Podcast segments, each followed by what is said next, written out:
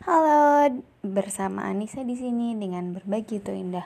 Nah, seperti bahasan yang sebelumnya, ketika single mengeluh, ketika menikah mengeluh. Lalu kalau misalkan siklus kehidupannya seperti itu, kapan bersyukurnya? Ya nggak sih? Jadi ya udahlah, syukuri aja di mana posisimu gitu.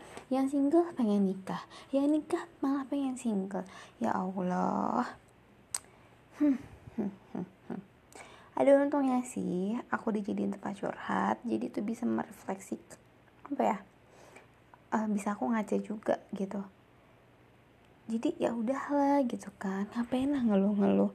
Kalau masih single ya udah syukuri aja kesinggalannya happy positive thinking uh, do the best that you can do be the best version of yourself. Happy bersyukur gitu bersyukur. Belum banyak hal yang mungkin nggak bisa kita lakukan nanti ketika kita udah menikah. Dan yang udah menikah pun ya udah bersyukur gitu. Walaupun ada masalah rumah tangga ya pastilah. Yang namanya rumah tangga itu pasti ada masalah. Bukan hanya yang berumah tangga yang single pun ada masalah. Semua orang tuh punya masalah dan masalahnya itu beda-beda. Jadi ya udah gitu. Nggak ada selesainya lah mengeluh buat apa mengeluh gitu loh.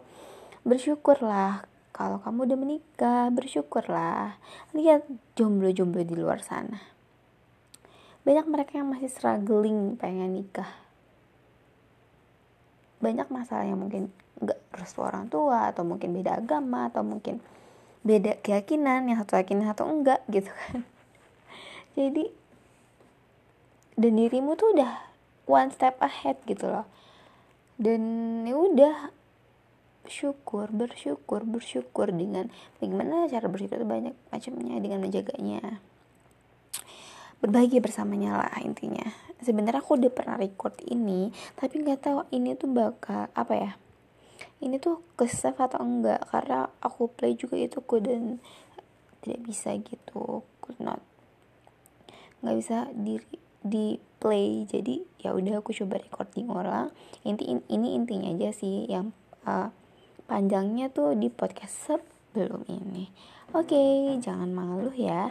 Bersyukur sebanyak-banyaknya. Karena bersyukur kalau bahagia. Kalau mau bersyukur, kalau mau bahagia terus ya bersyukur terus gitu. Banyak hal yang bisa disyukuri. Apa yang kamu fokuskan tumbuh. Jadi ya udah fokus sama hal, hal baik aja. Fokus sama hal-hal yang bisa kamu syukuri.